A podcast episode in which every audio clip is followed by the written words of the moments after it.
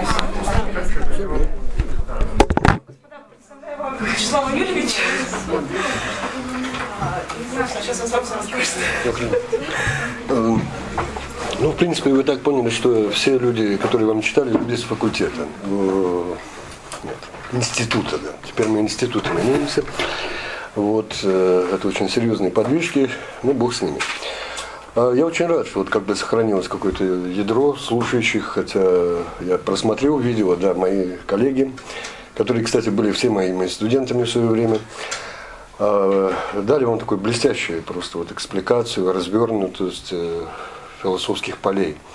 И вы знаете, даже какая-то логика присутствует э, в этом. Вот э, Илья Игоревич, да, Мавринский, он начинал с повседневности. Да, вот это мир, в котором мы живем, который засасывает нас, пропитывает. Вот, и мы теряемся в нем. Дальше появляется э, Нина Савченкова э, с другими, которые не менее агрессивны по отношению к нам, как-то нас пытаются выстроить, э, тем более если вспомнить Лакана, маленькие другие превращаются в одного большого, в другого, который уже начинает определять нас.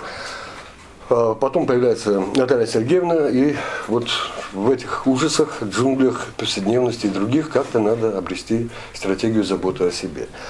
Вот. Мой курс, э, цикл, наверное, тоже логичен, потому что я попытаюсь вам развернуть буквально, а а на основании чего же вот происходили такие чудные концептуальные развертки метафизики, другого, заботы о себе. То есть речь идет о философии. Э, Цикл я назвал о логосе или об архе философии. Вы знаете, это не манерничание такое, вот такие замечательные слова ввести. Речь идет о фундаментальных, о фундаментальной логике самой философии. Вот э, Хайдегер все время писал, что перевод греческой философии на латынь – это была величайшая трагедия. Мы попали в совершенно другую логику, мы попали в другую антологию и, соответственно, начали разворачиваться исключительно э, иные стратегии поведения. Поэтому вот э, речь пойдет о логосе. Термин такой, знаете, расхожий, казалось бы, там есть психология, социология, этнология, чего хотите. Вот. Легко пользуемся, но в то же время э, в словарях там стоит всегда такая кодировочка, устарелый, архаический термин. Как бы и ненужный на самом деле. Но за этим стоит вообще такая большая трагедия философии. Э, И это наша трагедия, потому что когда мы пытаемся даже перевести логос на наш язык концептуальный, мы не можем его перевести. Просто-напросто. Э, Список э, переводов, что такое логос, он бесконечен. Определение, речь, язык, мышление, пропорции, отчет и так далее. Ну еще вспомните немножко Гераклита и Стоиков, еще и бытие туда добавим. Вот, вот такой цикл появляется, получается странный, да?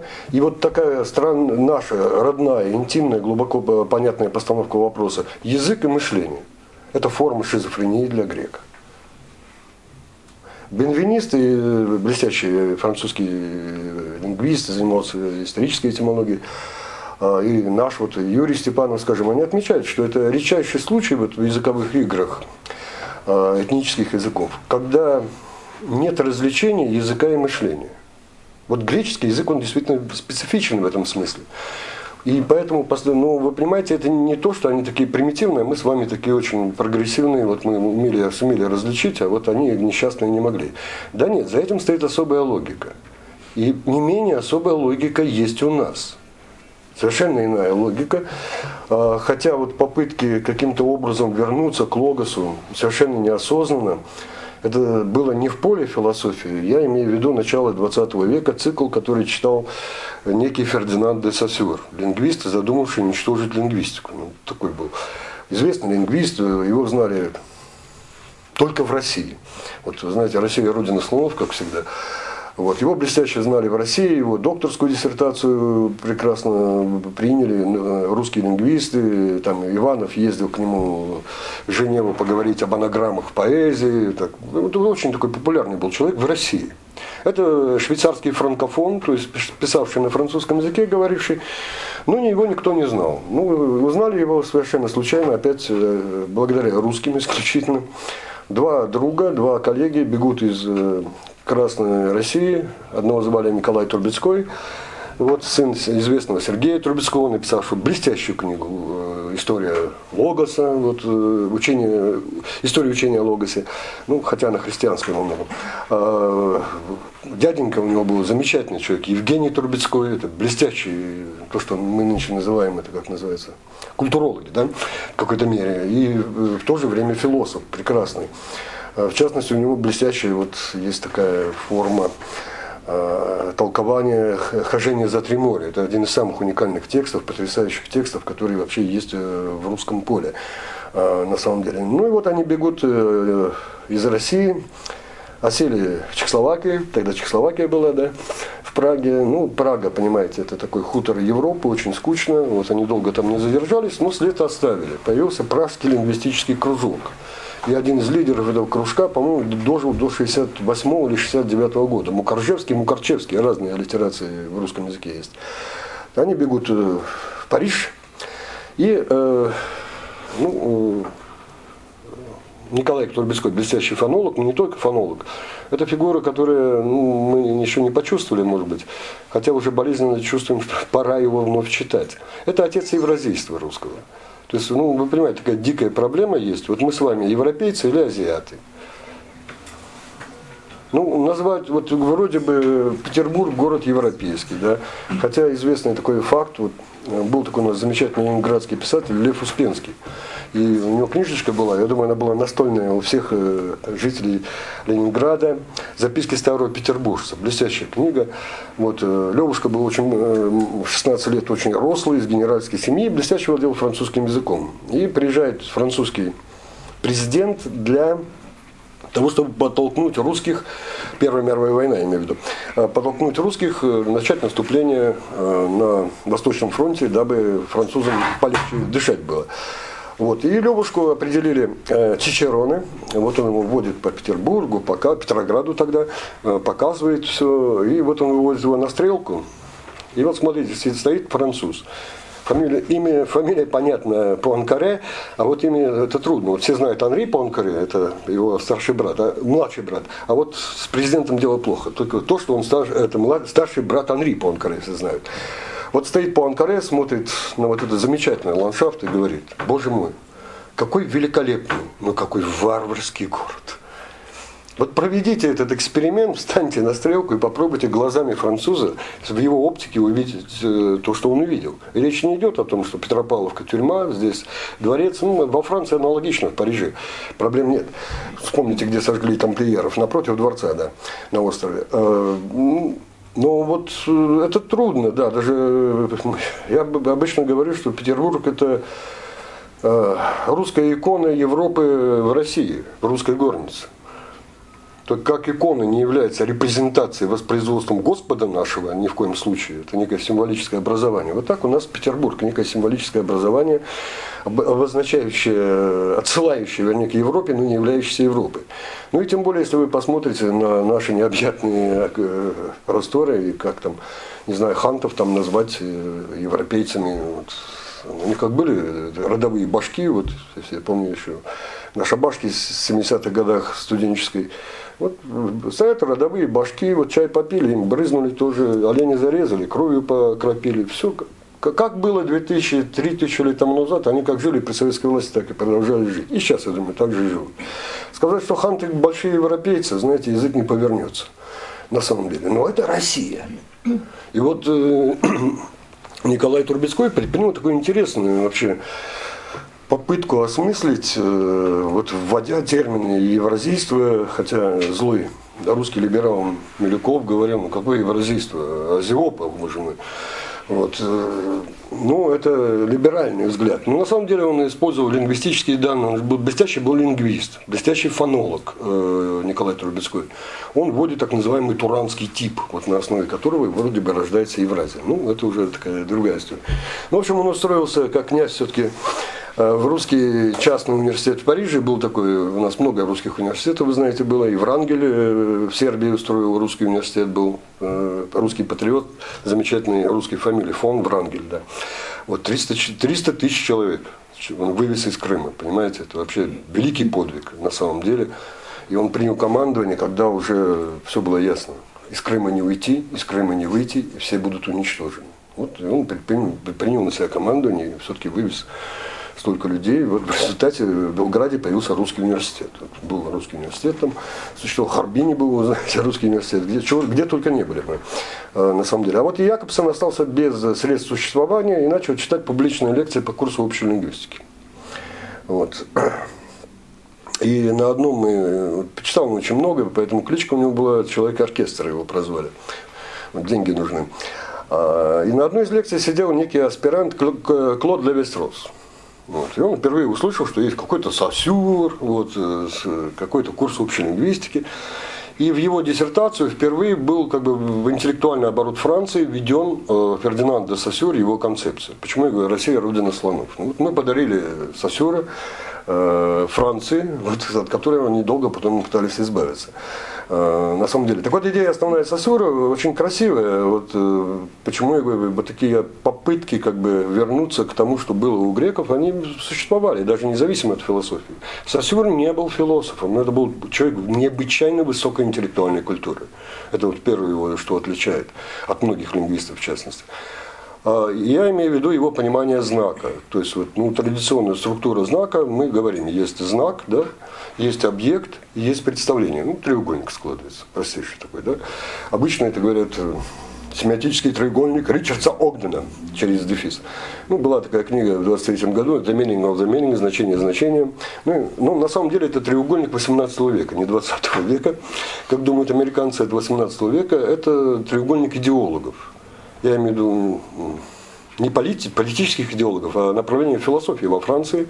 Это дистрибьют России, Кандильяк и так далее. Люди, изучавшие идеи, вот, ну, грубо говоря, направление такое. Вот для них это было нормальное, такое прозрачное э, формы отношений между там, представлением и знаком, знаком, и объектом, объектом, и представлением, все прозрачно и так далее. Ну, вы помните, эта история недолго длилась. Кант вдруг почувствовал, что эти грани абсолютно сложные, смутные, и начинает прояснять, пишет одну критику за, за другой. А, вот, чтобы понять, как вообще вот эти странные отрезки и что между ними существует. А Сосюр делает потрясающий ход. Смотрите, вот э, и вообще все открытия Сосюра лингвистами были закрыты.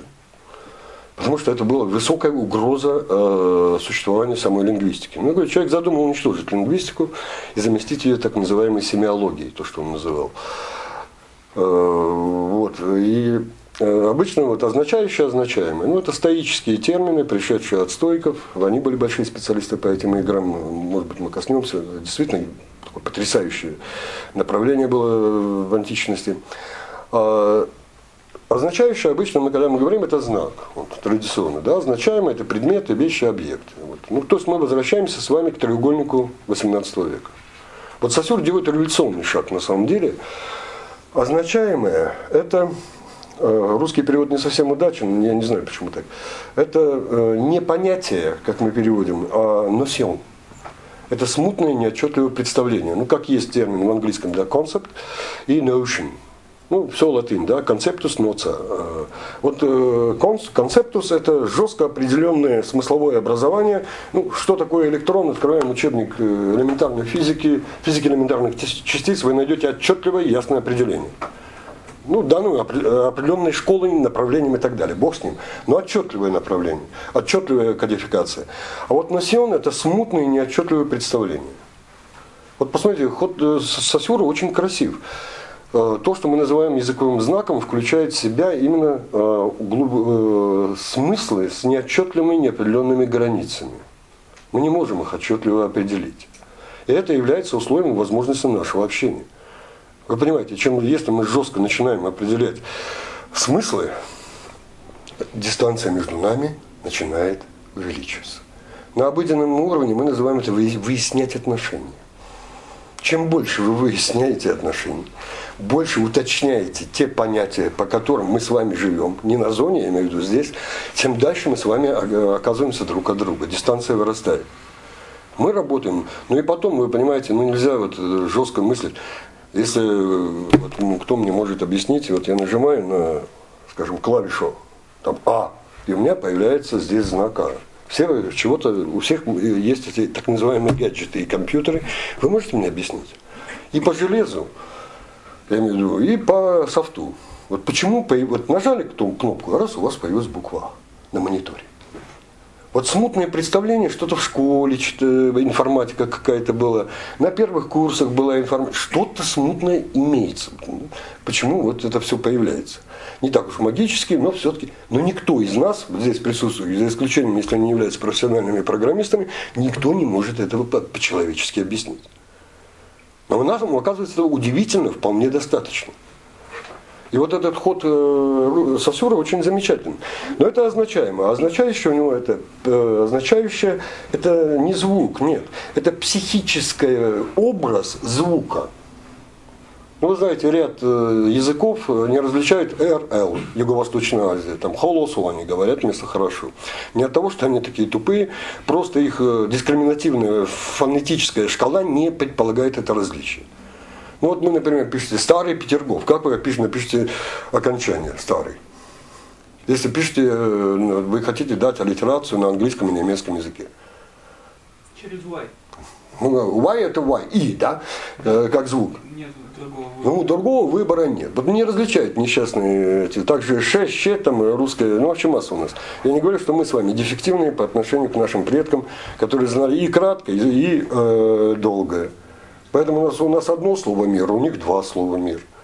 А нам хоть э, все равно, э, на самом деле. Так же, как э, и ясть, это кушать значит, яти напишем. А если есть, это быть. У нас одно, один термин есть. Вот на всю оставшуюся жизнь. Что есть, что, что есть, как существовать, что есть, как кушать. Одна, одна страна, полная. Тут, тут, тут почти Декарт получается. Если я ем, я существую. Да. Ну, но вот эта языковая игра, вот, ну, понимаете, не развлечение. Поэтому означающее это, еще раз, э, психический образ звука. Это не сам звук, на самом деле. Но посмотрите, какой мы получили модель знака. Смысл уходит внутрь знака. Вот если мы говорили о идеологах, у нас есть, как это называется, знак и представление, они вынесены в разных размерностях существуют. Представление связано, даже представление как бы тонко намекает, что это вот какой-то человек, есть у него сознание, у него есть представление, да, то есть аллюзия какая-то есть. Здесь этого нет. Смысл внутри знака, внутри знака существует. Это и есть означаемое. Означающее означаемое, ну, традиционный э, пример сосюра, это знак, говорит, лист бумаги. Одна сторона означающая, другая означаемая. Вот и все. Между ними нет э, соответствия изоморфизма какого-либо, нет каких-то онтологических обязательств одного перед другим. Но вы можете на одной стороне не знаю, нарисовать какую-то физиономию, на другой написать великолепные стихи. Никакого э, связки между этой физиономией и стихами не будет. Вот так и знак. То есть вот смотрите, попытка интересная. Но это быстро закрыли, и у нас опять означающее стал знак, а означаемое стали вещи, предметы. Вот Сосюровская великолепная, а за ним много стоит за этой логикой. Вот, э, поэтому вот есть такие ходы, и они очень интересны на самом деле. А в то же время вот рассечение э, на язык и мышления это тоже неочевидный ход, Э, э, вот лучшая книга, то, что есть у Фуко, это, который он больше всего не любил книгу, это «Слова и вещи». Ну, по его, он позже писал, вот, оценивал в археологии, скажем, знаний, он оценивал все, что он написал. Нехорошая книга. Вот. На самом деле это самое лучшее, что им написано, это глубоко метафизическая книга, в которой он пытается вообще не апеллировать к метафизике. Такой ход. Там только исключительно аналитика позитивных, как говорится, таких исследований, связанных с языком, э, трудом, экономикой, жизнью и так далее. Вроде бы вот такой позитив, чистый позитивист. Но получилась супер метафизика.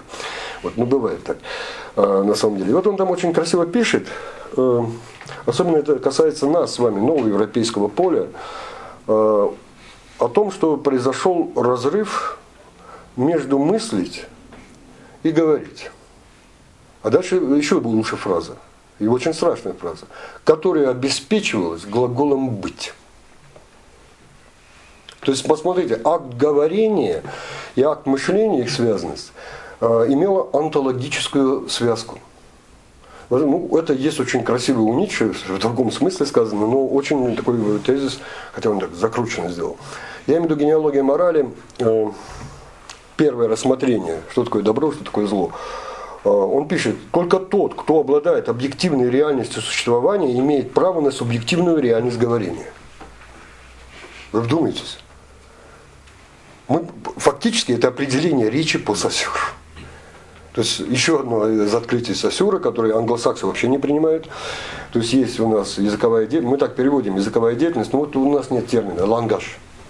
Вот мы перевели его как языковая деятельность. Языковая деятельность имеет как бы сложный комплексный характер, где вот эти складочки, пли, да, комплекс, компликары, да, э, складочки имеют разные конститутивные принципы. Есть речь и есть язык. Вот речь он определяет гениально. Еще раз говорю, он не был философом. Но определение речи потрясающе мощное. Индивидуальный акт разума и воли. Вы думаете, это лингвисты дают определение? Это не обмен информацией, знаете, рыночная метафора. Деньги, товар, деньги, да? Вот, знаниями, страстями, байтами, килобайтами. Нет, это, это индивидуальный акт разума и воли. Потрясающий ход. А, но посмотрите, ну, то, что индивидуальный акт разума, это очень очевидно и понятно. Ну, нет э, индивидуального разума, это пряжка, это Скворцова-Степанова. Это естественный сюжет. Воля. Зачем нужна в речи воля? Вы подумайте, ход какой красивый. Зачем воля лингвисту, когда мы говорим о феномене речи? Вот для нас уже понятие воли это что-то, знаете, тоже можно ставить арх уст, то есть архаический устарелый э, термин. Это ненужные термины в нашей жизни. Это правильный ход на самом деле. Мы живем с вами в массовом обществе, слава богу, у нас массовая культура, масс-медиа, э, вот массовое производство, масс, масс, масс, масс. Э, но одно из лучших определений человека массы дает э, Ницше, он не пользуется, не любил термин масса, просто он пользуется очень непристойным термином, э, ругательным, der Pöbel, это быдло, стадо, чернь. Но определение красивое на самом деле. Креатура с отшибленной волей. Вы вдумайтесь. Вот что такое человек массы? Это существо, у которого отбита воля. Воля – это то, что в первую очередь дает возможность занять позицию в мире. Воля – это то, что дает возможность быть свободным. Потому что свобода, в первую очередь, это ограничение. Вот вы раскинули свою волю, вы знаете радиус свою, почувствуйте радиус своей воли. Вот это и есть ваша свобода. Вот дальше что-то другое начнется. В человеческом мире, в физике бывает, как это называется, относительная и абсолютная свобода. Это, это вещи обладают такими степенями. А у нас есть свобода или ее нет? Это знаете, как понятие чести. Вы не можете быть, в отличие от понятия честности, вы не можете быть человеком чести на 99%. Вы или человек чести, или подонок. Ну, разберитесь. Хотя честность это бюргерское понятие. Ну, даже в жизни мы говорим, вы, ты хоть наполовину честно можешь быть. Совершенно по-другому. Но честь нет. Аналогичным образом, ну, поверьте, идиотизм даже ситуации. Вы на 99% человек свободный, а на 1% раб. Это невозможно. Это друг, другие понятия, работающие на других основаниях которые мы не можем э, квантитивно, э, численным образом как-то измерить, да, вот насколько мы стали свободны. Это невозможно. Есть свобода, нет свободы. Есть честь, нет чести.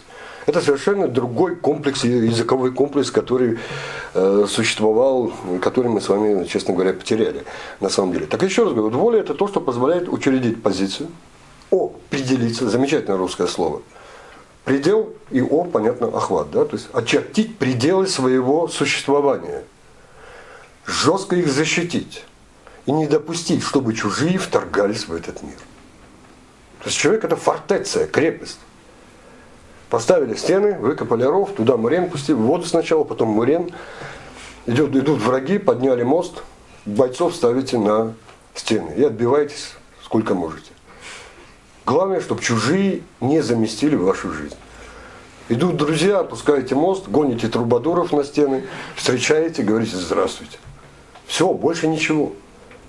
Всегда человек закрытое существо. Это только в голове сэра Карла Поппера есть открытый человек, открытое общество. В частности, термин «открытый человек» очень активно разрабатывали эпикурейцы.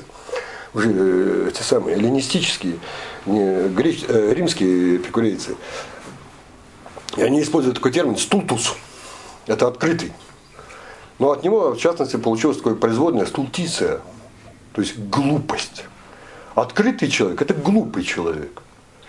Это если мы около дверей постелим коврик, вот все будут проходить и вытирать о него ноги. Вот это называется открытый человек.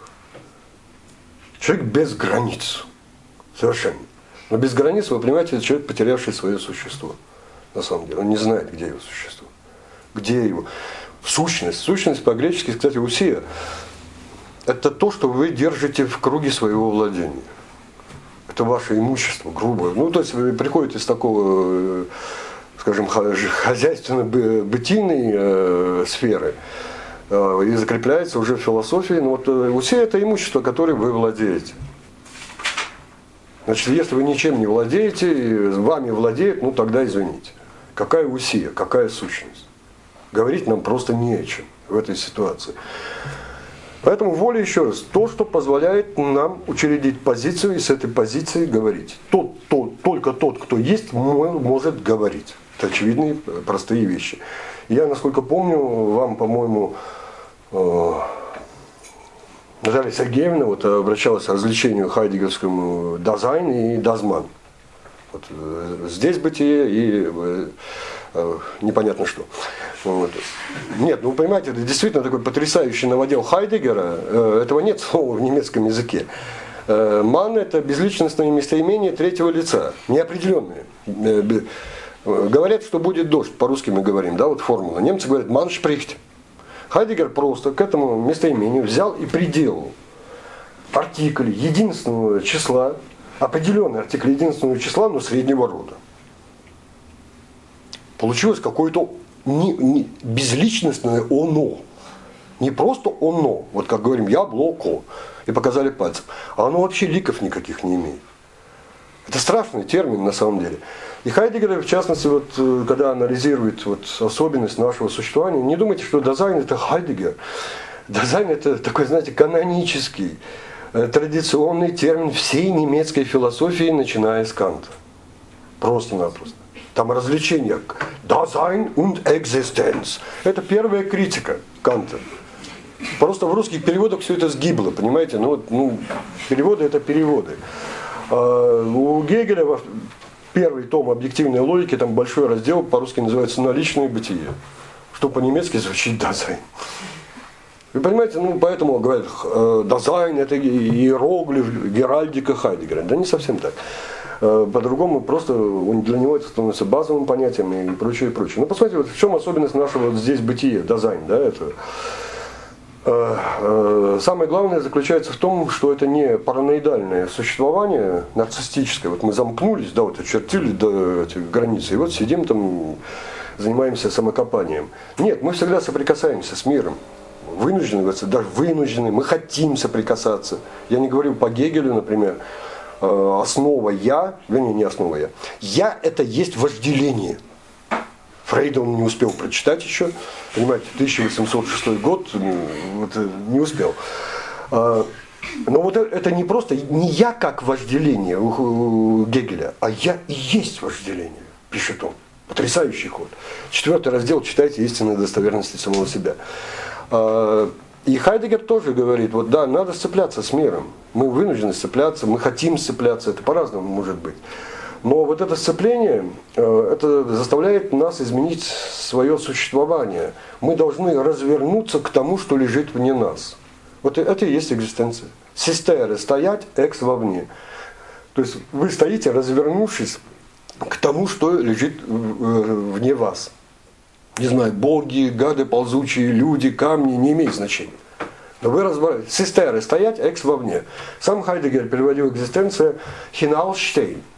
Штейн стоять, аус вовне, хин в определенную точку. Ну, красиво э, Карьков. Он, он уточнил латинский язык, на самом деле, латинский термин. Но вот это, когда мы сцепляемся вот так с чем-то, очень определенным с чем-то, мы впадаем в некое состояние. Греки бы это назвали πάθος. Πάθος – технический термин э, метафизики Аристотеля. Ну, по-русски пафос, да, отсюда идет. Affectus, э, ну, пассия, э, латинизация греческого термина, да, passio. Хотя у самих латинян был термин affectus, да, вот свой. По-русски страсть. Мы впадаем в какой... Аристотель определяет очень просто патос. Это то состояние, в которое впадает сущее, испытывая воздействие извне. Вот ну, смятение души, рассыпание, восхищение, возвышение, как хотите, по-разному это бывает. И Хайдегер, вот первый экзистенциал, вот это состояние э, нашего существования, обозвал, э, как я забыл, как Бибихин назвал, Бибихинский перевод «Бытие и время» – это гениальный перевод, потому что он пионерский, но он отвратительный по отношению к оригиналу. Понимаете, это ужас просто, это читать невозможно. Он попытался сохранить структуру немецкой грамматики в русском языке. Если кто-то вот языками занимался и сам переводил, это, конечно, большое несчастье. Вот. Ну и концептуально, там потери очень большие в переводе. То есть у него там почему дизайн почему-то переводит как присутствие, хотя у Хайдегера четко различение дизайн, ну, Anwesenheit. Это разные вещи, их надо различать и так далее. Ну, у Бихна все оптом получилось. А сейчас это 29 параграф, Befindlichkeit по-немецки. А, расположение. То есть вот ну, он пошел, вот мы говорим э, из идиомы, да, расположение духа, да. Ну вот расположение вещей, ну нехорошо, да. Есть расположение вещей на столе, есть расположение духа. Лучше переводить настрой, да, Befindlichkeit. То есть мы всегда настроены, говорит Хайдегер, сцепляясь с миром. Вы ненавидите этот мир. Там, не знаю, утром просыпаетесь, первая пара или на, на службу ехать к 9 часам, к 10, ужас, ужас, ужас, просто вот состояние ужаса, да, состояние отвращения. А может быть вы проснулись, вам восхитительно. Да просто наплевать. Это тоже особое состояние, которое может быть. Вот этот настрой, это и есть форма нашего, это и есть экзистенциал, форма сцепления. Ну, второй красивый у него экзистенциал – это понимание, э, э, которое он очень красиво тоже интерпретирует – понимание это не э, когитальная процедура, то есть не связанная только с опытом мышления, сознания, осмысления, рефлексии и прочих замечательных вещей. Он как бы идет по логике немецкого языка, у нас, а мы близки в этом смысле не с немцами. А, речь идет термин понятия, понимать, да, то есть старое этимологическое значение. Взять, а еще более архаическое, захватить. Мы понимаем то, что мы захватили и можем удержать. То, что мы не можем удержать, оно от нас уходит. По-немецки бигриф, понятие, графин, хватать. Кстати, латынь то же самое, концептус. Цепь его хватать, кон, ну как это, Об, объят, концепт это то, что вы объяли. Вот так, и держите, да, захватили, вот это будет концепт, на самом деле. Это не какая-то вот... И Хайдегер вот э, исходит из того, что акт понимания того, что лежит вне нас, это требует поворота всего существования. Ну вот мне э, кружку надо взять, посмотрите, я наклоняюсь. Э, я разворачиваюсь, чтобы взять кружку. Вы понимаете, когда речь идет о схватывании, понимании чужого, чего-то иного, тем, тем более чужого. Это приходится так развернуться, что можно и вылететь из собственного места, на самом деле. И вот третий, ближе к нашей теме, то есть меня сносит. А, а, третий экзистенциал Хайдегера а, реда, речь. Вот. Речь это не просто вот мы с вами пытаемся э, что-то говорить, а это вот и есть одна из форм сцеп нашего сцепления с миром, то, что лежит по ту сторону нас. Вы вдумайтесь, вот мы редко говорим на самом деле. Это так. Э, говорим мы очень редко. Вы начинаете речить, скажем так, reden, э, глагол немецкий, да, в очень экстремальных ситуациях. Вот когда ну, вот такая ситуация, надо что-то остановить, надо что-то объяснить. Посмотрите, как вы мучительно ищете слова, как вы их вы, буквально экспрессия, прессу выдавливать, экс вовне. Как вы это мучительно делаете, как вы подбираете интонацию, как вы подбираете позу. Это очень редкая форма. А так на уровне э, второй сигнальной системы условных рефлексов собаков Павлова мы общаемся. Вот, как жизнь, хорошо, вот, ну и пошли. Это, это не есть речь на самом деле. Вот речь, еще раз говорю, это то, что мы, она редкий случай, это не часто мы с вами речим. Вот, но это как раз вот и, вы и чувствуете в этой связке себя, вот когда происходит вот такое сцепление с миром. А вот те, которые дазман, да, вот эти неопределенные, вернее, определенная, среднего рода, но и не имеющая никаких ликов, да, это типология э, человека на самом деле. То есть один полюс у нас Дазман, здесь бытие, существо, учредившее свое место и позицию. На другом полюсе у нас вот эти странные типы, это человеческие типы, Дазман. Э, шкала динамичная. Можно легко сорваться здесь бытие и рухнуть в Дазман. Можно набраться каких-то сил, каких-то определить какие симптомы и выйти из Дазмана. Можно. Еще раз шкала динамичная, она не является статуарной. Вот две статуи стоят, и отлитые до конца э, века вот такие э, фигуры. Ни в коем случае. Так вот, э, то, что у нас на другом полюсе, Хайдгер обозвал таким нехорошим словом «дасгереде». Мы переводим «болтовня», смыслы, толки. Лучше взять кальку, уже сказанное. Вот с немецкого языка. Это люди, которые ничего сами не говорят, но повторяют уже сказанное. Люди, лишенные собственного языка. Люди, лишенные собственных историй. Люди, лишенные собственных рассказов. Они говорят то, ну проанализируйте свои бытовые разговоры рядом с вами, о чем говорят люди. Вот вы смотрели, что, что там в Сирии происходит? Я вот ночь не спал. М? Ну подумайте, а как можно поговорить долго на эту тему? Вот сесть и давайте по Сирию обсудим, исламское государство. Ведь ночами не спим. Вы вдумайтесь. Но мы, самое главное, не говорим о себе. Потому что у существа Дазман нет истории. История с маленьких букв, рассказывает. Ему не о чем рассказывать, у него сюжета в жизни нет. Отсюда вот гениальное, я считаю, существование телевидения и особенно сериалов, которые идут в прайм-тайм. То есть 19-22. Да? Вот, это самые лучшие. Ну, представьте, люди там в офисе сидят целый день, вот кошмар какой-то, занимаются какой-то бумажными делами, вот скрипками, там, не знаю, файлы бросают куда-то из одной папки в другую, серьезная работа. И так 8 часов э, в день, да, вы понимаете. Затем они приезжают э, домой, их визави, возлюбленный, занимался точно такими делами весь день. Слава Богу, а потом же еще надо было доехать, да, час пик, все давит, там, все вымучены, наконец поели и включаем телевизор. Теперь мы посмотрели прекрасный сериал. Давайте теперь обсудим. Потому что, ну как вот, э, тоже развлечение Хайдегера прекрасное. Эрагнис Унгешейн, да, то есть события и происшествия. Вот э, происшествие, оно красивое, то, что проходит, да. Вот вы сидите, оно рядом проходит, даже вас не цепляет. А событие это то, что заставляет вас инвестировать всю свою жизнь в это, то, что происходит. И наоборот, вы инвестируете события в себя, но благодаря ему вы обретаете некую такую отчетливую конфигурацию, оболочку жизненную. Ну и понимаете, ну вас спросить, вот что у вас было вчера. Вы назовете одну-две точки. А может быть, скажете вообще страшную фразу, да? А ничего не было.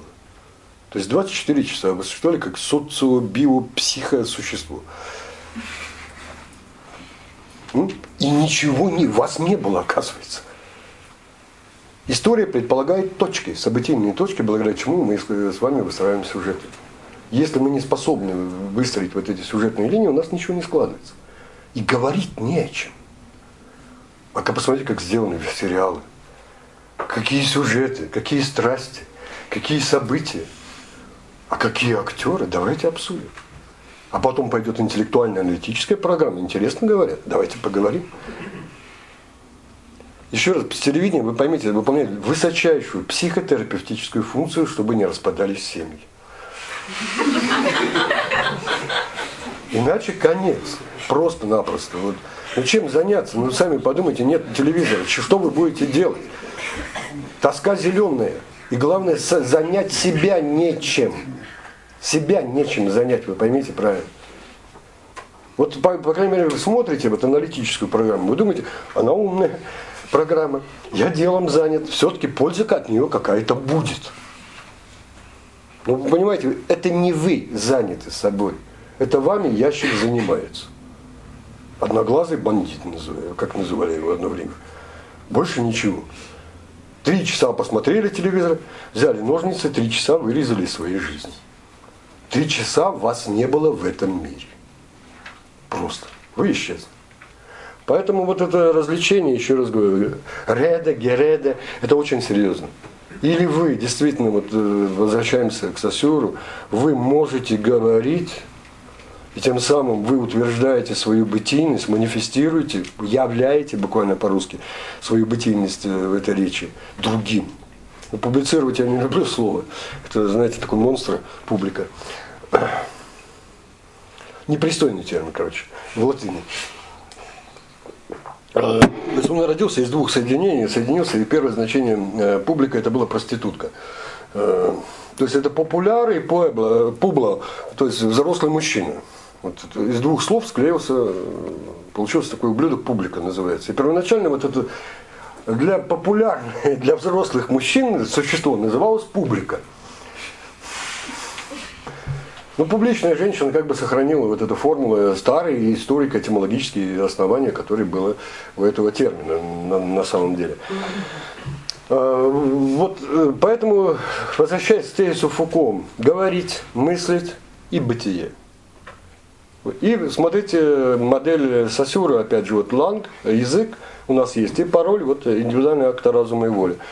Э, э, Леви Строс, который внимательно прослушал лекции Якобсона, он определил так, да, в своей докторской диссертации, очень прекрасное определение языка. Язык – это семиотическое бессознательное.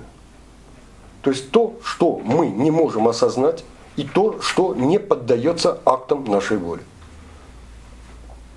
Если говорим о языке. Ну, самый продвинутый язык, демократичный, это английский. В нем два падежа, ну, три с этими, с местоимениями. Родительный имею в виду, именительный и гивми, да, дательный еще есть. Вы представьте, вы сейчас, чтобы быть демократичными, продвинутыми людьми, мы с вами издаем указ на русском языке, отменяем три лишних язык, э, падежа. Ну попробуйте написать такой замечательный указ. На русском языке, на английском можно. На русском у вас не получится. Вот есть, ну, также это связано с тем, что Э, в западноевропейской традиции называется институции. То есть у нас такая русская традиция институции это семья, ну, там ФСБ, государство, ну что-то такое социальное вот, э, вот, на самом деле. А институция в западноевропейской традиции это то, что как говорит языком Флоренского, поставлено уставно и задает маршруты нашего движения в языке, в мышлении, в страстях и так далее, и так далее. Вот у нас, когда вышел словарь индоевропейских терминов э, Бенвениста, на, на самом деле он так не назывался. И вот Степанов там долго извинялся в предисловии, почему его так назвали, потому что русские иначе не поймут. Потому что все-таки институт это КГБ. Это все понятно. Потому что на, на словарь на, так и назывался э, словарь индоевропейских институций. На французском языке институцион. То есть институты это падежи. Институты, скажем, если мы говорим о трансцендентальное поле мышления, это темпоральный сукант, это развлечение рассудка, разума, воображения, трансцендентальное эстезисного поля и пошло и поехало. Это институции. Это, это не обязательно вот такого социального, ну, примитивного толка э, конструкция э, на самом деле. Э, и поэтому, э, если вот мы возвращаемся и еще Ницше подсоединяем его определение человека массы, креатура с ошибленной волей, что у нас получается? язык как семиотическое бессознательное, здесь индивидуальный э, акт разума и воли, волю отшибли. Получается тезис Хайдегера. Der Sprache spricht. По-русски так не сказать, конечно, это немецкий язык гадкий такой. У нас даже пытались говорить, язык язычит. Ну, в общем, говорить язык. Ну, просто шпраха, шпрехен по-немецки это одно смысловое поле, там все понятно. Вот. То есть не мы говорим, а через нас говорит язык. Это и есть Жак Лакан. Я есть производное символическое или другого. Все. Не мы, еще раз говорю, пытаемся говорить, а через нас говорит язык. это очень четкая кодификация, э, ну, как бы, как говорят наши англосаксонские друзья, мейнстрим сегодняшнего дня. На самом деле. Вот, то есть вот последствия, еще раз говорю, вот это разрыва. Ну, посмотрите даже раз, отрыв э, мышления от бытия, э, языка от бытия. Это вообще серьезная процедурность. Э, в частности, это потеря бытийности слова, ну вы понимаете, ну, берем с вами Евангелие Иоанна, глава 1, стих 1. Э, Энархе во властвующем начале был Логос, и Логос был у Бога, и Логос был Бог. Мы переводим православной традиции слово. Сначала было слово, да, и слово было у Бога. Ну, в греческом варианте стоит логос. Еще не просто начало, а энархе. Э, на самом деле, это очень серьезный термин греческий. Тоже плохо переводимый на русский язык. А, но вы понимаете, это онтологическое событие. Просто. Слово Бога – это вот как раз, то, что разрывает нашу действительность. Вот как, не знаю, метеорит громадный падает на Землю и оставляет вот такие потрясающие, тунгусский метеорит, последствия. Вот это и есть бытийное слово. Слово, которое вы услышали, схватились за сердце, упали мертвые. Это не просто э, спускание звуков и развлечение смыслов. Это слово убивающее на самом деле. Слово, которое может вас возвысить. И в первую очередь, это, э, если берем с вами до европейской традиции, до новой европейской, это слово всегда носило онтологический характер, что выражалось в э, бытийных обязательствах слова. Ну, есть такой замечательный э, анекдот про Рене Декарта. Он был такой замкнутый человек, и 10, 10 лет отсидев э, в колледж Ла Флеш, это самое было такое элитное заведение, иезуитское. Школы это самые лучшие были заведения в Европе в 17 веке. Иезуиты самые лучшие люди. Их просто в 19 веке просто либеральная традиция превратила из них монстров сделала. На самом деле это люди были очень... Одна из задач иезуитских школ это изучение языков, изучение философии, метафизики, теологии и так далее, и так далее. То есть они готовили очень... Посмотрите просто куррикулум, как называется, расписание Рене Декарта в несчастном это колледж Ла Флеш. Он туда в 8 лет, по-моему, или в 7 поступил, в 18 он оттуда вышел, 10 лет учился. Вам будет стыдно за свое университетское расписание, честно говоря. Как учились эти несчастные в школе, в школе.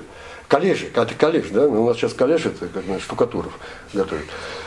Мы не различаем как-то эти тоже вещи. Или лицей, да, вот лицей официантов. У нас три лицея было в русской традиции. Ярославский, Харьков, фу, Ярославский, Одесский и, соответственно, Царско-Сельский. Куда мы могли поступить, если вы были только слабовым дворянином? Слабовым. Не слабовых туда не брали. Вот Пушкин, вы знаете, университет не заканчивал. Он закончил несчастный лицей. Но не официантов, а царско-сельский он назывался. Вот, это было немножко другое заведение по своей сути. И вот он, э, Декарт оказывается уже э, в Париже, его затягивают в салон. Вот, ему скучно, он ловит своего друга и говорит, слушай, хочешь, я докажу, что сумма углов треугольника равна 180 градусов. Он говорит, слушай, ну зачем? Он говорит, как? Я тебе сейчас логически все объясню. Он говорит, слушай, ну ты же дворянин. Ты сказал, что сумма углов равна 180. О чем речь? Дальше что обсуждать будем с вами? Вы понимаете, нам смешно. Поэтому обратите внимание, в 18 веке в английской особенно литературе, художественной имею в виду, появляется такой обязательный второстепенный персонаж стряпчий. Вот вы любого английского автора возьмите, есть стряпчий, обязательно где-то бегает там, что-то оформляет и так далее. Вот вы мне сказали слово, я вам не верю. А давайте бумагу напишем, а? Печать поставим. Скрепим подписью стряпчего. Все, вы не откажетесь потом. Стряпчий, ну, нотариус, русское слово стряпчий, да. Вот, нотариус по-современному называется. Но нет, за этим стоит высочайшая степень недоверия, и слово теряет вот это, это мельчайший симптом. Мельчайший симптом на самом деле. Деонтологизация слова. Слово теряет свои бытийные оболочки, свои бытийные арматуры э, на самом деле. Э, поэтому это серьезная процедура, и вот тогда мы с вами имеем дело и с разрывом на самом деле. Вы можете одно говорить, другое думать и быть по-третьему, на самом деле. А можете вообще ничего не говорить, а через вас что-то будет говорить. Как это в ситуации Дазман. Вот декартовский э, ход, кстати, его всю философию в один тезис можно всего э, сотлить. Главное не принять чужого за свое. Чужую мысль, чужую жизнь, чужое слово. Вот вся его техника сомнения эпохе, эпохе не, это не гусль, эпохе это эпикурейцы, а потом э, этот самый, кого называется, Декарт пользуется тоже, вынос за скобки.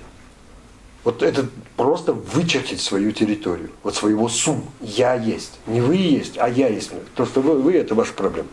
Декарт, э, ну поймите, Э, две философии, которые сейчас подвергаются очень активным нападкам э, либерально ангажированными философами на Западе, это Кант и Декарт. Они не знают другого. Да не нужен он им. Это философствование без алиби. Это страшное философствование. Две философии принципиально, если хотите, трагического одиночества. Это как базовый принцип. И у Декарта, и у Канта. Одиночество. Потому что, ну вспомните кантовская вторая критика, когда моральный поступок. Что такое моральный поступок? Вот мы еще вас спросить, что такое моральный поступок. Это поведение человека, когда оно соответствует принятым в обществе нормам, в сообществе нормам. То есть, если вы в бандитском сообществе и ваше поведение соответствует нормам бандитского сообщества, вы абсолютно нравственное существо. Бригада, Бумер, американские замечательные фильмы, где славные, самые главные герои это ублюдки, бандиты, подонки и так далее.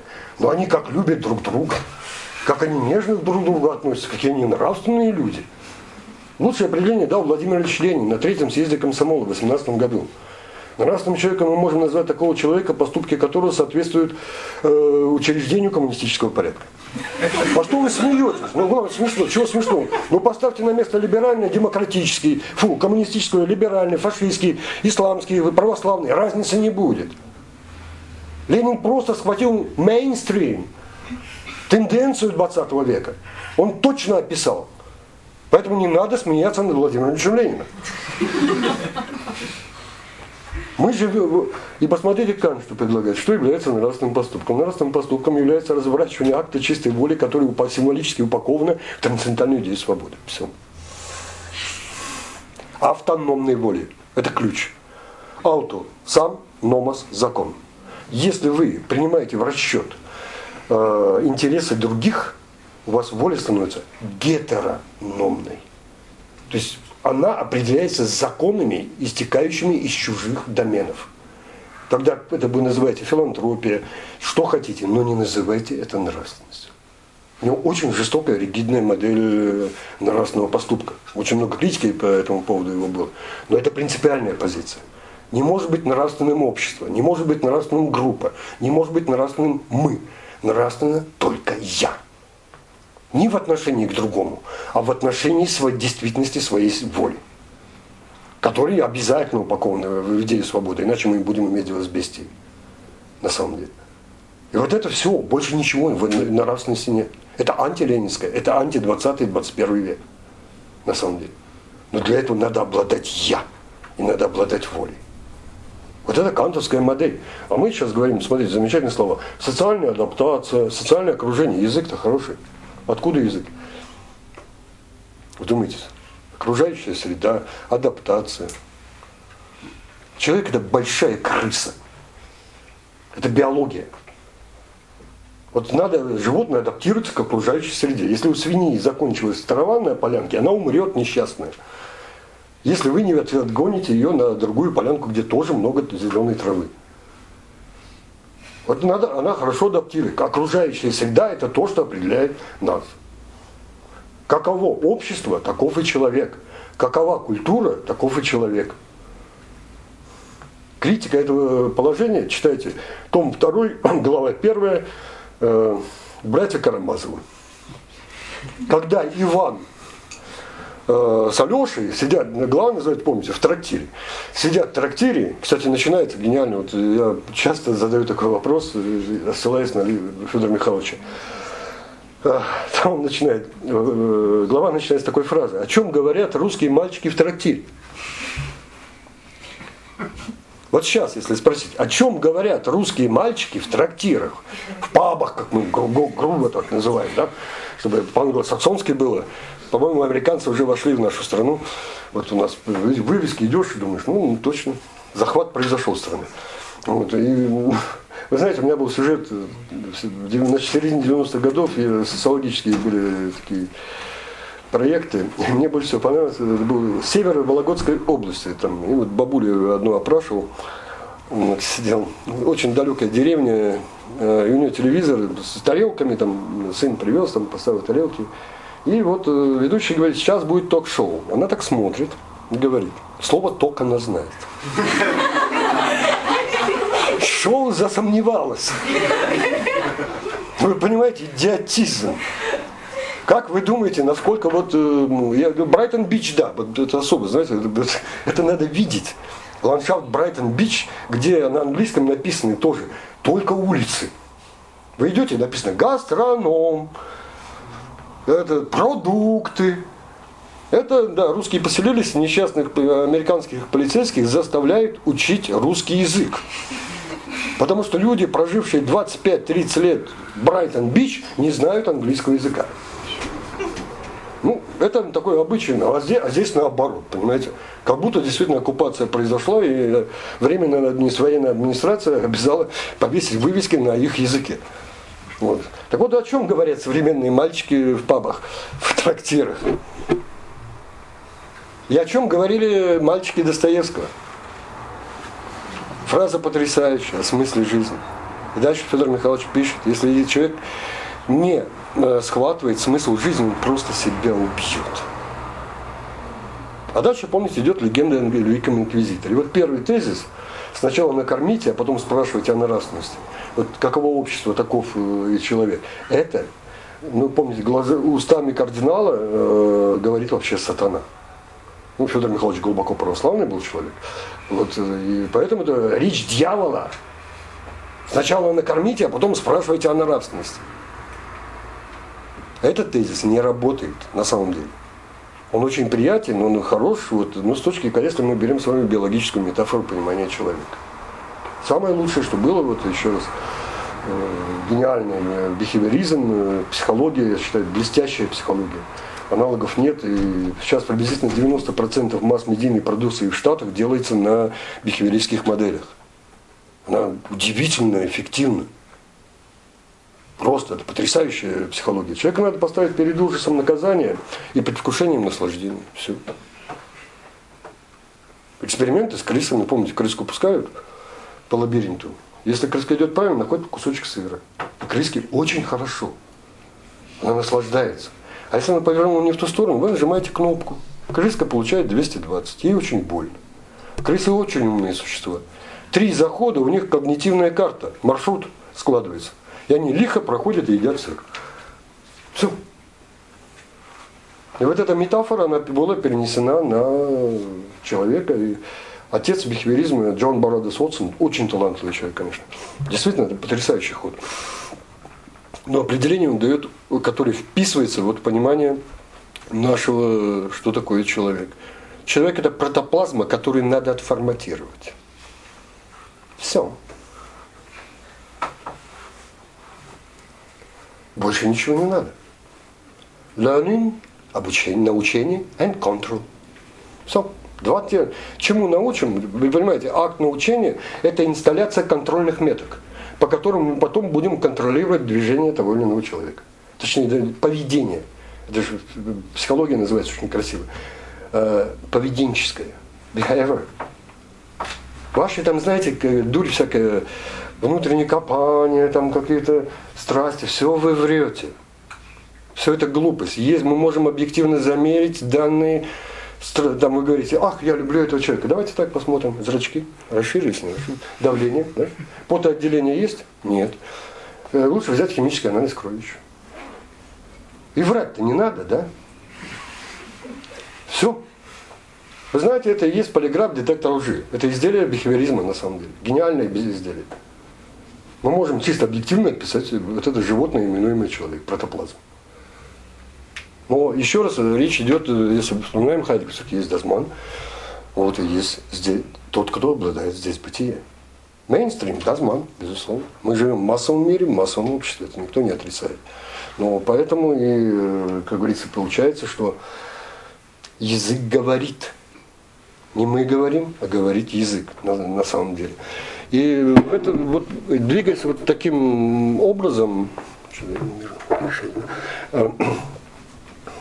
почему вот я обращаю, да, вот расщепление, да, ну понятно, что если мы с вами, э, вот что дает воля еще у Сосюра, очень важный момент, что дает нам воля в отношении к языку.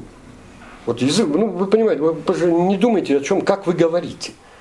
Когда вы изучаете иностранный язык, особенно какие-то домашние задания, экзамен, вы мучительно думаете, какое время выбрать, какой артикль поставить, начинается всякая дрянь такая, очень сознательно. Но по-русски мы говорим, не задумываясь, на самом деле.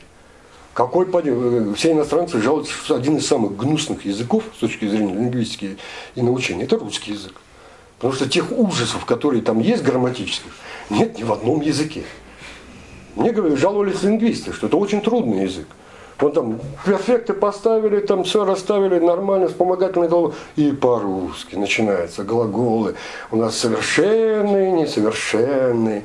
Бедные иностранцы мучаются, возвратные, невозвратные. Беда, понимаете? Но вы же никогда об этом не думаете. Вы в 7 лет пришли в школу, вы блестяще говорили на русском языке. То, что происходило в течение 11 лет, называется языковая ортопедия. То есть вбивание в определенную норму, нормативный язык. Все. Больше ничего.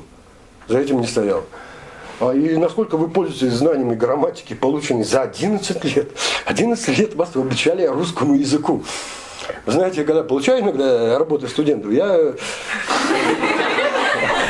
испытываю глубокую печаль по поводу их знания грамматики русского языка.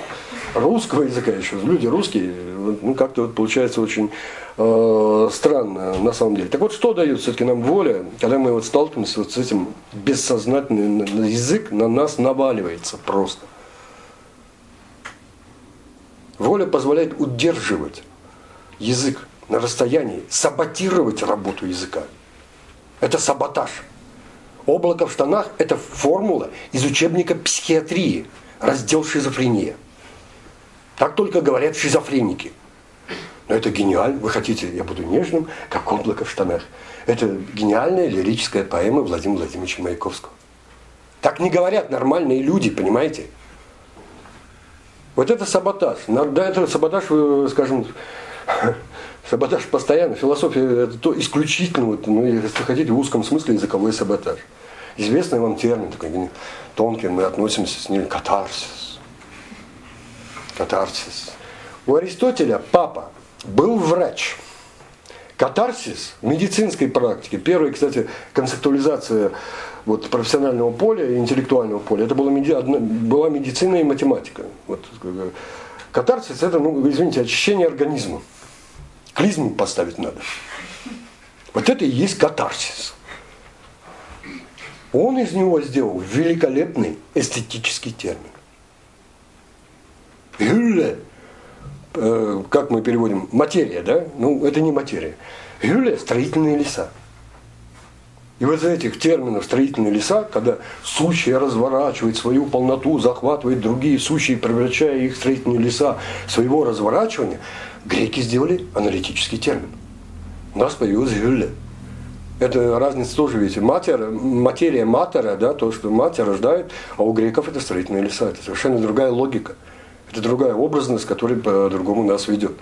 И вот использование, казалось бы, простейших терминов, они меняют логику и так далее.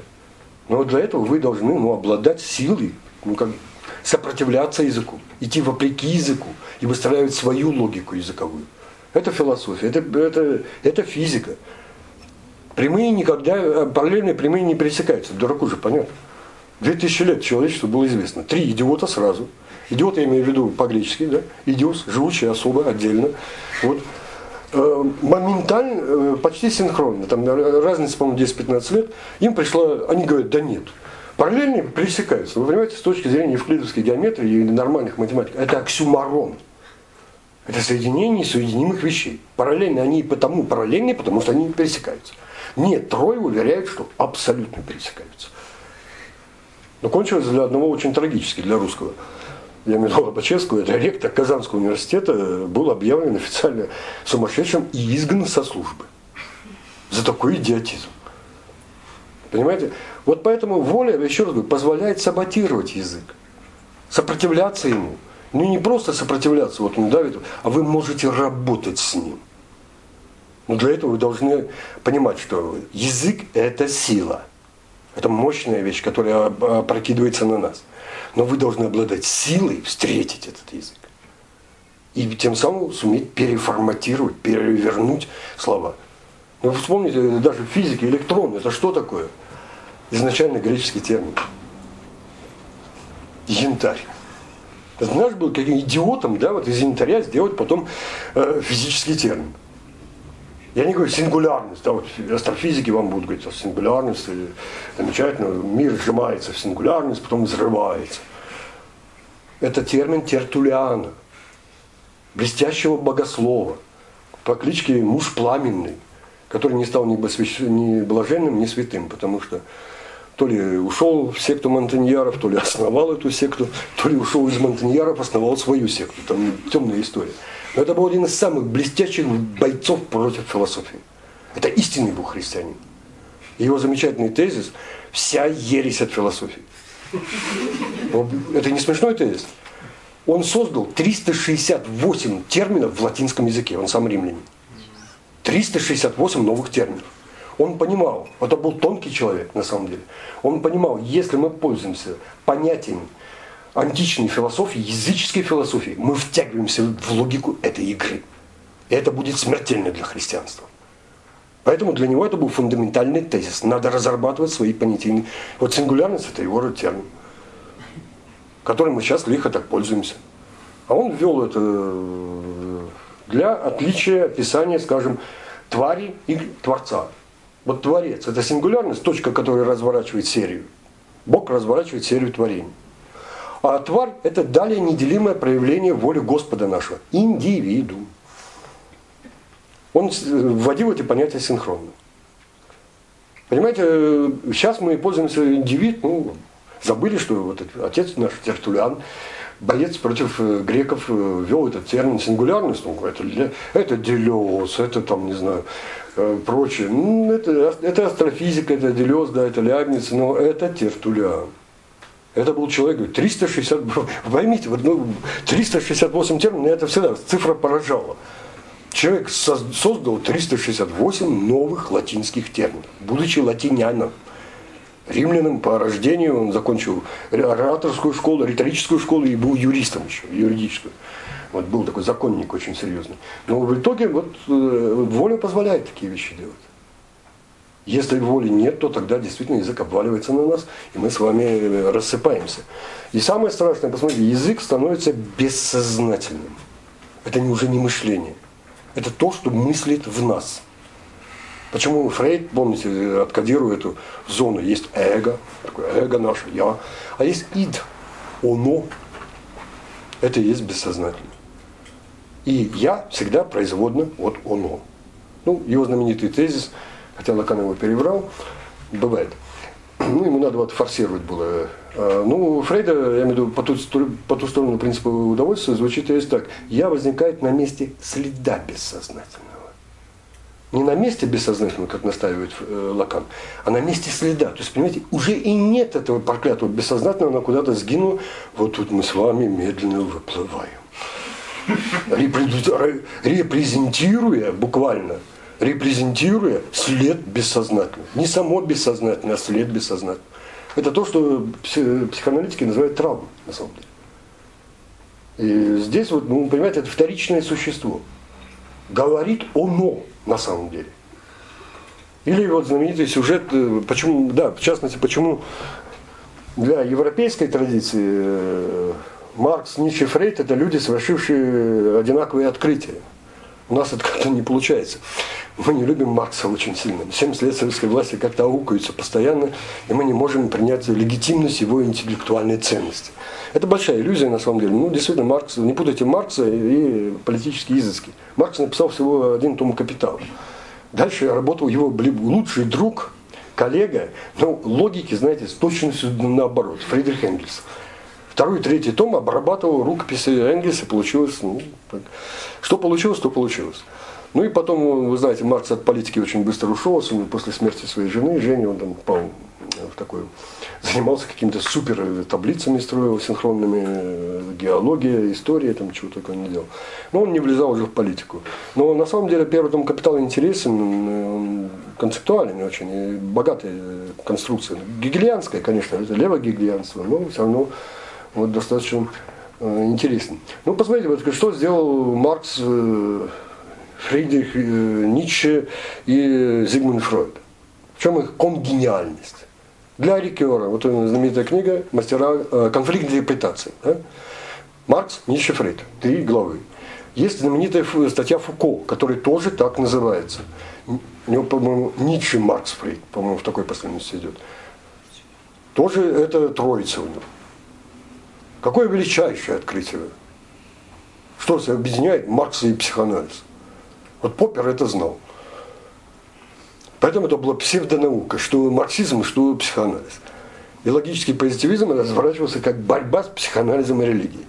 Э, и марксизмом. Религией и марксизмом, да. Я говорю, второй, э, нет, третий позитивизм. Так что объединяет? Историцизм. Первое, вот э, Рикер это очень хорошо схватил, он назвал их мастера подозрительности. Они поставили под подозрение фундаментальный факт европейского мира. Я. Это люди, которые почувствовали, что я теряю, эрозируется и дисквали... вот латинский термин замечательный, дисквалифицируется. То есть теряет качественность. Ну, посмотрите, вот, например, 25-й съезд ЦК э, КПСС, да, э, с трибуны говорит Леонид Ильич Брежнев. Кто говорит? Стоит э, двуногая беспервия с мягкой мочкой уха по имени Леонид Ильич Брежнев. Но кто говорит? Он читает доклад. Кто говорит? Спичрайтер. Политбюро. А если говорит Политбюро, говорит ЦК КПСС. А если говорит ЦК КПСС, говорит партия. А если говорит партия, кто говорит? Логос. Прогрессивное человечество. А как мы с вами отличим прогрессивное человечество от непрогрессивного человечества? Ничего подобного. По отношению к собственности на средства производства говорит экономическая структура. Поэтому посмотрите, вот язык, э, если у вас будет шанс, почитайте доклады Леонида Брежнева, а попробуйте их сказать. И вот не надо смеяться над Леонидом Брежневым тоже, что он говорить не мог. Это особый язык, который запрещает любые инвестиции каких-то экзистенциалов или личностных оснований. Потому что говорит не Леонид Ильич Брежнев. Говорит... И не думайте, что это вот, ну, проклятый там э, советский идиотизм. 69 год. Некий Фуко делает доклад, э, э, что такое автор. Да. Значит, начинается обсуждение, ну понятно, это май 69 года. Естественно, французы помнят май 68 года, Великая революция. Да? И с обсуждения с автора скатилось на обсуждение годичной давности событий. И кто-то говорит, вот народ Парижа вышел на улицы. Появляется Лакан, который не слышал доклада э, Мишеля Фуко, но он слышал эту замечательную последнюю фразу. Народ вышел на улицы Парижа. Он сразу встраивается и говорит – Структуры означающих вышли на улицу Парижа. Какой народ? Структуры означающих. Гениально сказано. Просто есть структура означающих. Вот они, условно, мы можем отождествить вот с этими существами. Такие означающие у нас сегодня. Они же не обязательно могут быть графические, звуковые, можно и людьми, люди могут быть означающие. Но сами они ничего по себе не значат. Они только в системе означения живут. Сигнификация есть, означивание есть, они там живут. Лакан тончайший человек, его же не Леонид Ильич Брежнев, да? Как бы сопоставить трудно. Вот, но при этом, еще раз говорю, тезис один и тот же. Это, вот это величайшее открытие. Это ужасающее открытие. Я вообще исчезает. Я разрушается. Не путайте, э, как это называется, факт лингвистический, то есть Э, местоимение единственного числа первого лица «я» с экзистенциальным фактом. Язык вам помогает. Я говорю, я мыслю. Очень злой ехидный Ницше очень цинично говорит, их денка, их денка, я мыслю, я мыслю. Es denkt, оно мыслит. Все. Это, по его версии это более точная формулировка. Хотя мы уверяем, что мы мыслим. Да нет. Вот такая неприятная ситуация, которая складывается, когда отшибается воля. И как меняется сама логика разворачивания, понимания языка, понимания э, мышления и понимания бытийности. У нас сразу меняется конфигурация, и мы с вами начинаем двигаться совершенно ну, в другом направлении. То есть вот логика э, вот эта шизофреническая, ну, шиза – это раскол, френес – рассудок, да, по-гречески. То есть шизофреник – это существо с расколотым рассудком. Вот эта шизофрения, с которой мы с вами имеем дело, язык и мышление, например, это наследие этой логики. Притом она имеет онтологические основания, бытийные основания. Мы, вот, и в частности, начали, начали говорить, вот когда ну, англосаксы, они всегда, знаете, у такое очень заторможенное мышление. Не у немцев, а именно у англосаксов. Когда все заканчивается, они вдруг говорят, о, сейчас открытие началось. То есть есть такое, многие слышали, э, the linguistic turn, да, то есть, ну, языковой поворот, лингвистический, по- по-русски по-разному переводят, но лучше языковой поворот. Это великое открытие, это сборник 67 года, редактор некто Рорти, а э, статья вот так и называлась, э, некого Джо, э, Сёрледа. Ну, на самом деле, вот Лосев очень тонко пишет, э, когда анализирует, в частности, стоиков. Вот, стойки, которые очень много работали с логосными полями. Я даже не знаю, как по-человечески, по-русски сказать. Логосные поля, вот так и оставим пока, поля выразительности. И э, Лосев делает очень тонкую заметку. Вообще интерес э, к полям выразительности рождается в ситуации отката бытия. А вообще о чем мы говорим? Вот мы говорим, да, принцип Шахаразады, помните, чтобы чтобы шах э, Бахнияр не отрубил нам голову. Да? Пока говорим, мы существуем. Но о чем мы говорим? Вообще, получается, это очень странная ситуация. Есть вроде бы слова, есть буквы, есть э, тексты, но там ничего уже нет. Там просто пустота. Там нет никакой бытийной наполненности. Отсюда базовым является, смотрите, идея конвенциональности. Вот, в частности, англосаксонское развлечение церквей очень мне нравится. Есть Orthodox churches, это католици, католики, да, и эти, как их называют, православные. А как мы назовем, вот, скажем, яговистов, э, баптистов, пятидесятников в англосаксонской традиции? Нет. Ну, Это, только- это только ОСП. Все баптисты э, по-английски baptists. Вот и все. Нет. А Нет, есть кодификация, принятая в Штатах. Вот есть ортодоксальные церкви, да, а есть остальные. Мы по-хамски их называем неполиткорректно сектами. Ни больше, ни меньше.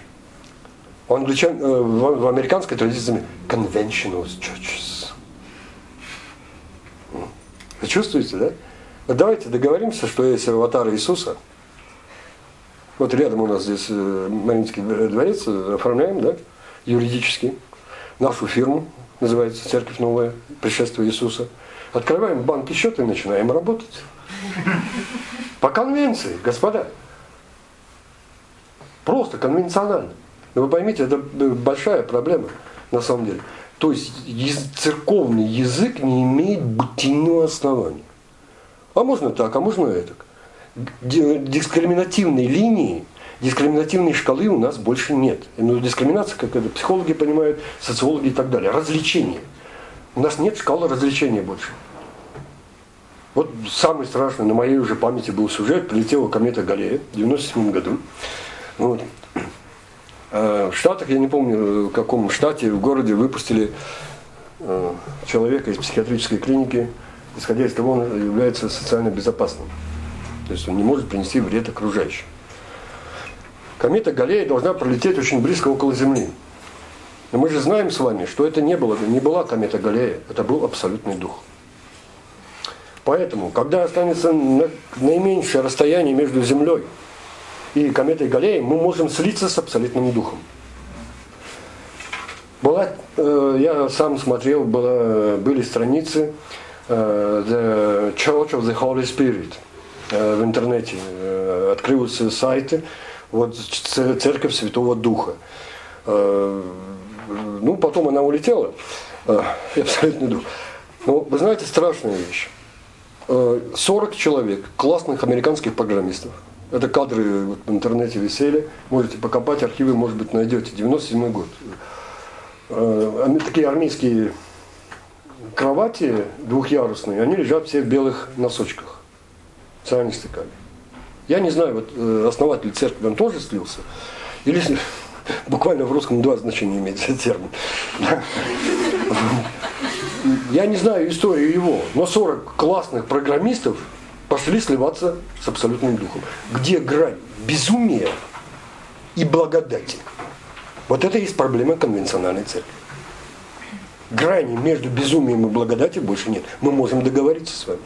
Вот примите, что я из аватара Христа, и будет нормально. Ну, вам не понравится, другого аватара выберем. По конвенции, по соглашению. Вот это и есть деонтологизация. Это не обязательное слово. Это за, раз- раз- за развертками языковыми уже больше не стоят никаких онтологических событийностей. Одна из версий, я не знаю, лингвисты есть такие странные, но одна из версий, что первичный язык это был язык сакральности, а потом он начал обмерщаться. Не наоборот. Не сначала э, мирской язык, потом он обрел сакральный статус. А вот как-то происход- происходило э, обратным образом. Есть такая гипотеза, не знаю, насколько она реальна, но в этом есть просто изюминка э, определенная. Сакральность – это то, что нам дает возможность сцепиться с бытийностью, с силами мира. Сакральное – это просто силы, участвующие в учреждении мира. Больше ничего за сакральным не надо искать. Если мы это не чувствуем, то у нас просто-напросто избывается. Э, И это касается философии. Вот логический позитивизм это был гениальное на самом деле э, направление. Вы знаете, лучшую критику логического позитивизма дал э, некто Герман Гессе, «Игра в бисер». Это блестящий э, текст, да, являющийся критикой э, логического позитивизма. И заканчивается текст, э, вы помните сюжет, э, главный герой гибнет. Мастер игры, великий мастер игры, он гибнет, спасая ребенка. В этом обретая, ну как бы, э, значимость своей жизни для него самого. Он понимает, что он погибнет, но он это делает. И вот вся эта замечательная конструкция, помните, это, э, Глазшпиль, это, вот этими бусинками мы играем, да, вот мы можем музыку включить, математику включить, логику включить, живопись, все можно переписать как бы на универсальном языке вот этих э, э, стеклянных бусин. Как пытались логические позитивисты сделать универсальный язык. Но вы понимаете, хочется бытийности. И за этим стоит такая жесткая интуиция, собственно говоря, самого философского опыта мышления. Изначально это, я не знаю, топика Аристотеля, это его риторика. Это, ну и в конечном счете это отливается у стоиков. Речь идет о срезах, аспектах э, философского мышления. Благодаря чему философия может быть только философией. Ну, э, ну, э, знаменитый пример с яйцом, помните, да? Есть и, э, твердая скорлупа. Это логика, только логику не понимаете, ну, формально-логическом смысле. Логика – это концепция логоса, да, скажем, так э, пока оставим. Дальше, физиология, то, что мы сегодня называем онтологией, это белок. А в центре желток, этика. Этика – великолепный термин, э, сложный термин греческий. Этос плюс техне. Техне – это искушенность в чем-либо. Вот эстетика – это искушенность в чувствовании. Эстетика – это искушенность в образе жизни. Для греков вот именно это не соответствует нормам принятым в обществе, а это искушенность в образе жизни, которую вы должны сами иметь, на самом деле. Вот это, поэтому не думаю, вот, э, пример с яйцом, да, над нем ехидно издевается Делес, он его переворачивает логические смыслы и говорит, ну, настоящий мастер философии, он бы взял это яйцо, вот ученик принес, говорит, ну, смотри, вот, он ему объяснил про эти все замечательные три среза, а дальше он берет яйцо и посохом разбивает и смешивает. Вот это, говорит, и есть философия. Философия, в которых нет экзистенциальных срезов, логосных срезов и бытийных срезов, она перестает быть философией. Смотрите, логический позитивизм. В 24 году Венский манифест знаменитый, они выпускают. В 50-52 году они уже умерли все. Пошел уже постпозитивизм. Ну, в лице Фейерабенда, которого очень трудно причислить э, даже к позитивистам, понимаете. Говорит, много есть в мире рабов, и в частности есть ученые. Вот это пишет уже постпозитивист э, Поль Фейерабенд. Одна работа, название «Against Method», «Против метода» называется. Это совершенно другая. Но это 52 год уже. Знаете, маленький интервал. Посмотрите, трагедия экзистенциализма. 44 год. Бытие и ничто. Такая прелесть. В 68 году э, приходит на баррикады Сорбоны в мае 68 года человек в шлепанцах и в банном халате. Народ спрашивает, кто это. Говорит, Сартр. Студент спрашивает, а кто такой Сартр? Вы понимаете, вот не путайте необычайную популярность Сартра в России с ситуацией популярности Сартра во Франции. Быстро, экзистенциализм быстро сошел на нет. Он оказался бедным. Просто. Вот есть экзистенция, есть вот наши, как говорится, развертки наших поступаний, но проблема развертка логосного поля, бытийного, оказалась очень слабой. И вот все поколение, которое как бы выросло на экзистенциализме, они ненавидели. Я имею в виду всяких там Фуко, Деридов, Бордье, Бодрияров. Они терпеть не могли экзистенциалистов. Хотя экзистенциалисты их как бы учили. Все, отторжение было невероятным. По одной из версий, Фуко, когда писал э, слова и вещи, там было много очень критики Сартра. Но редактор ему сказал, ты знаешь, если ты хочешь обидеть Сартра, давай уберем все ссылки на него. Так и было сделано. Ну, я не знаю, это легенда редакторская такая ходит. Ну, вот произошло таким образом. Поэтому еще раз, когда мы говорим о вот, логике, лого, логосе, в нем уже заложены онтологические интуиции и интуиции экзистенциальных стратегий. Если мы это с вами отщепляем, это называется смерть философии. И упирается о том, что вам говорила э, Наталья Сергеевна по заботе о собственной основной вопрос философии. Помните? Эпемелея феатон.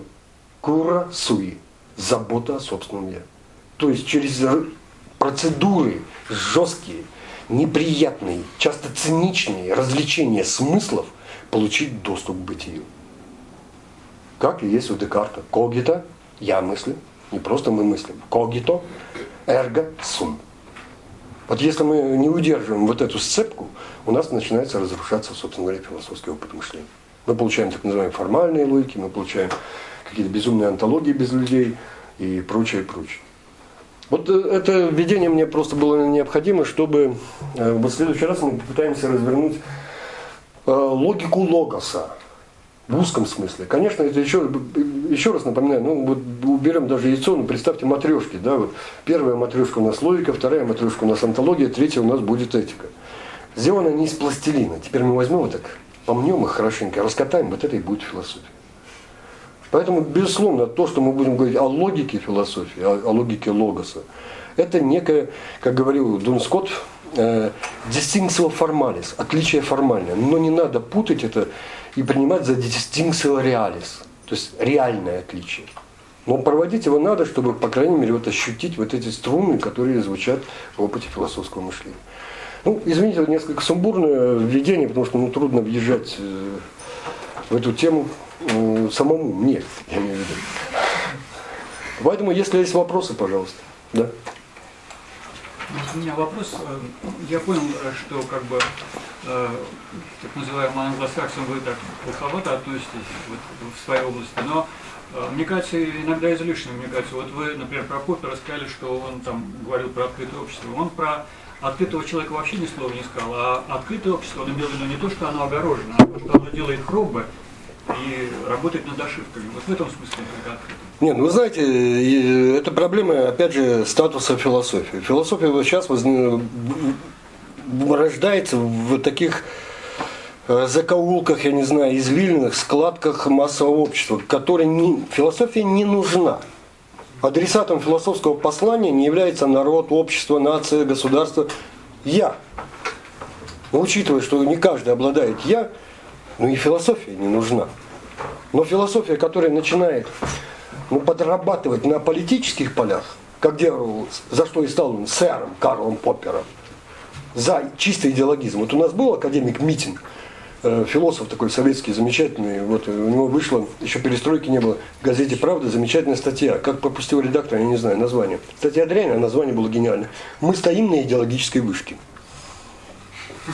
Да, образ, представьте, да, собаки лают, э, колючая проволока, а мы вот с карабинами на вышках стоим.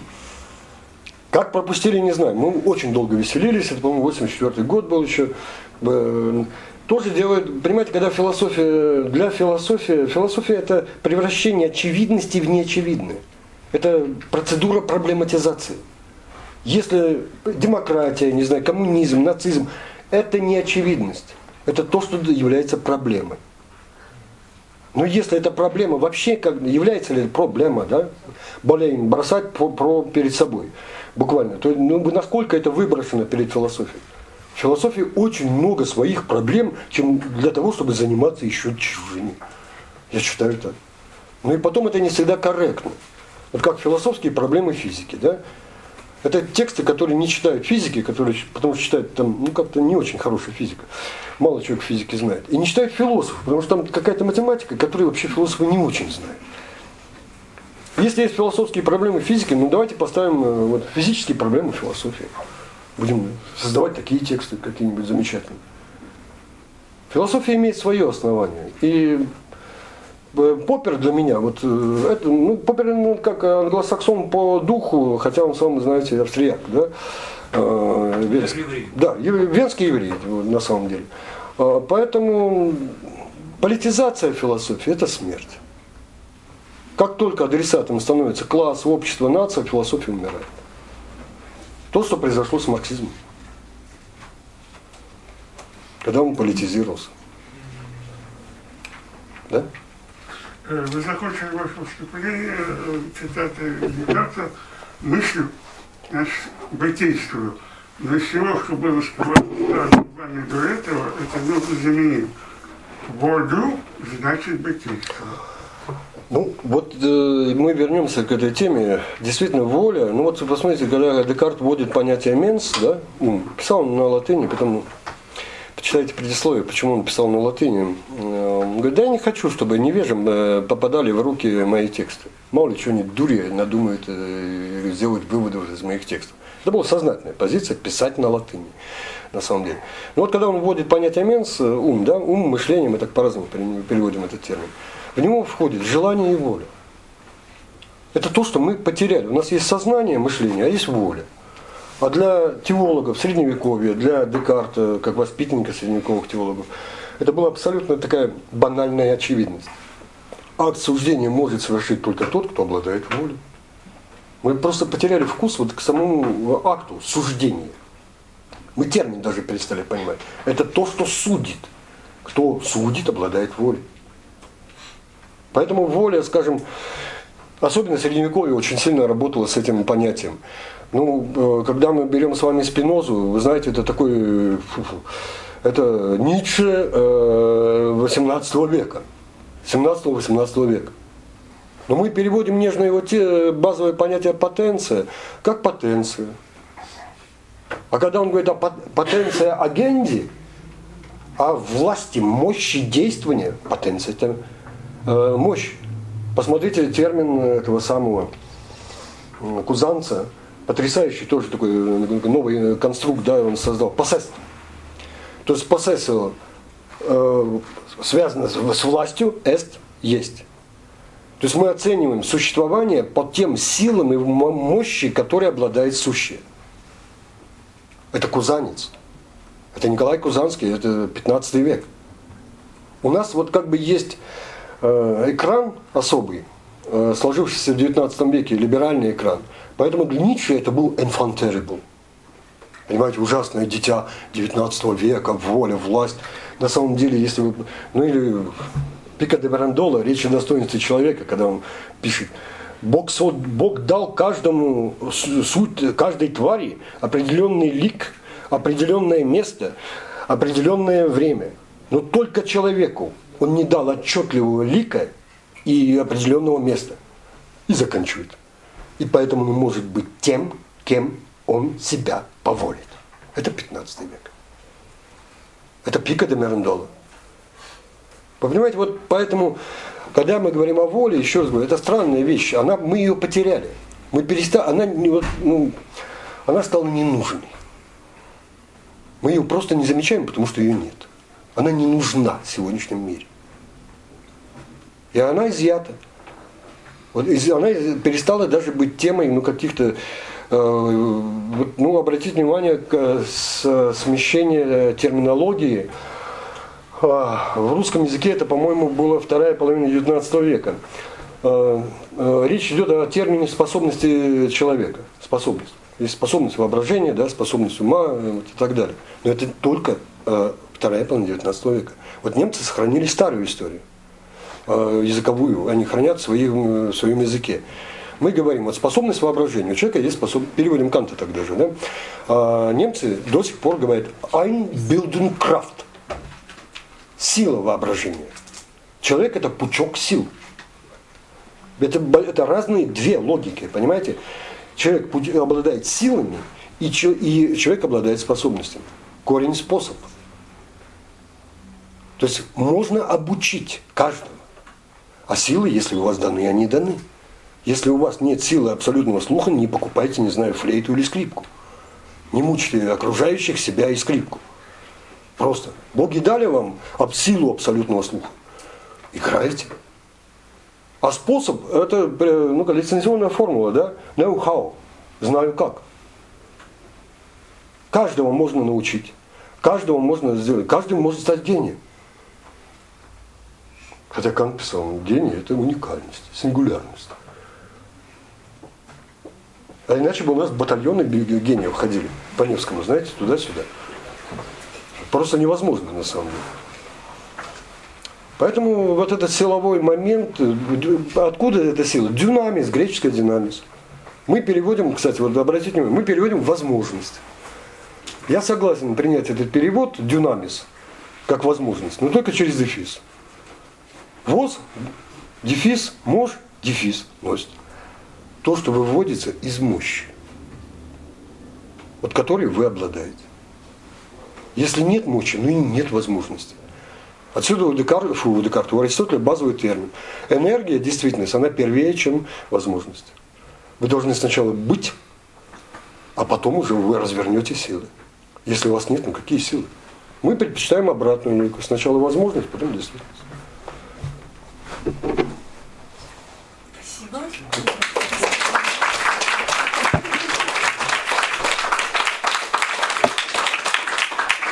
Значит, ну, просто два слова. Мы пойдем вот по э, структуре, значит, дальше мы попробуем разработ- по- поговорить вот о логике логоса, затем мы перейдем к онтологическим интуициям, которые есть в логосе.